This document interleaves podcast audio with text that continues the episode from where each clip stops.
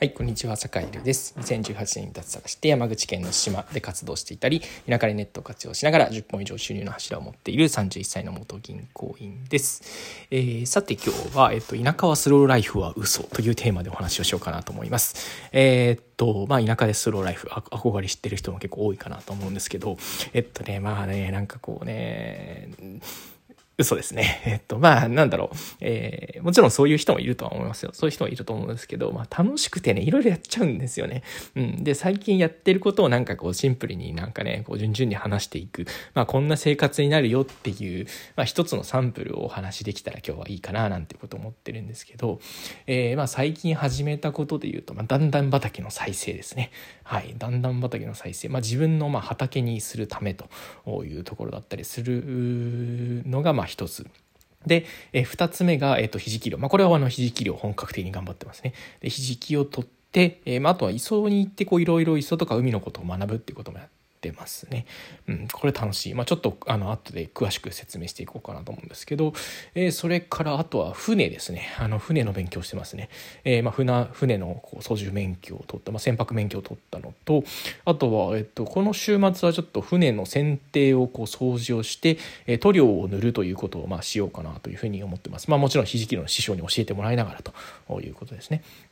で、あとは、えっと、古民家の DIY ですね。うん、これね、まあ、どこまで何をするかっていうのはちょっと今めっちゃ悩んでるんですけどね。もともとこう、人にこう、地域に遊びに来てもらって一緒にこう、作り上げていくっていうことを考えてたんですけど、まあ、今はちょっとそれがやりづらい状態にあるので、まあ、普通にこう、会社の事務所的な感じで使っていこうかなと思ってるんですけど、どういうふうにするかっていうのを今悩んでいるという感じですね。はい。で、あとは、えっと、借り、倉庫借りましたね。えっと、倉庫借りて、えー、そこなんかこう、事務所にもなんかできそうなぐらい結構大きい倉庫大きいっていうか、まあ、まあ、こじんまりとしてるんですけど、まあ、そこそこ、まあ、天井も高くて、まあ、えっと、何メーターかけ何メーターぐらいなんだろうな。2メーターかけ4メーターぐらいあるんで、まあまあまあそこそこ大きいんですよね。まあ、4畳半12346畳以上はあるのかな、うん、8畳ぐらいあるんですよね、うん、結構大きいんですよね、うん。まあ、そこをちょっとどういうふうにあのカスタマイズするか、うん。まあ、机とか棚とかなんか綺麗に作ってやろうみたいなことを思ってるんですけど、えー、そんなことをやっていたり 結構やってますね。あなんで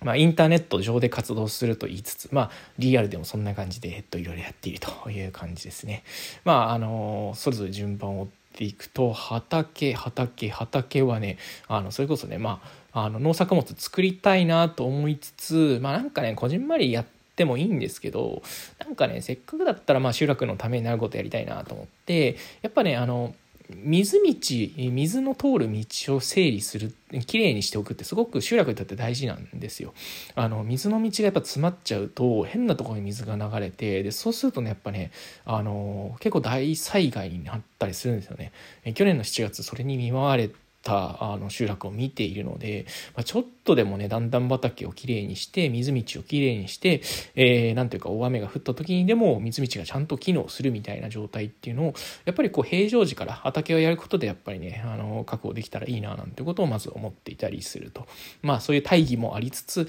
あとはまあ自分がねやっぱり、ね、そういう開拓をやるのね楽しいですよね、えー、開拓をしてでえー、なんかねこう農作物を作って、まあ、それを売って生きられるみたいな感じになっていったらなんか素敵だななんてことも思っているという感じですね。まあ農的な暮らしですね、うん、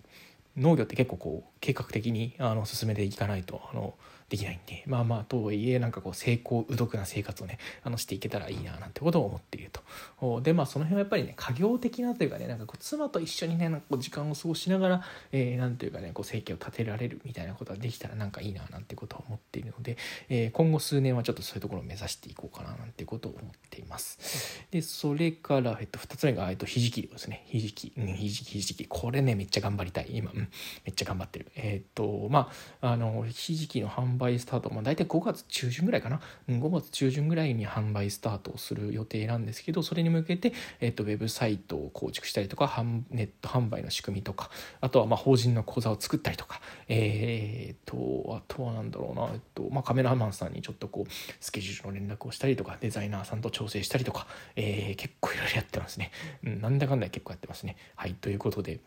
まあ、ひじき漁を、えー、頑張ってますと。でそれから船ですね。船もらった船があるんで船もきれいにしなきゃいけないと、えー、今週末船の船底をきれいに、えっとまあ、なんか藤壺みたいなのがついたり海藻がつくんでそれを掃除をしてえー、っとで剪定塗料というあの船底に塗るね塗料を塗るんですよね。それをすることでまあなんていうか海藻とかあの藤壺とかがつきにくくなって、えーまあ、船の燃費が良くなるんですよね。あの抵抗がなくなっていくんで、えー、燃費が良くなると。いうようなものを塗ろうと思ってますね。まあ、師匠に教えてもらいながらという感じですね。うん、であとは、えー、とあそうだそうだ、えっと、古民家 DIY 古民家 DIY、えー、これねあの0円で借りてる、まあ、実質的なのは使用貸借っていう契約になるんですね。えー、っとまああの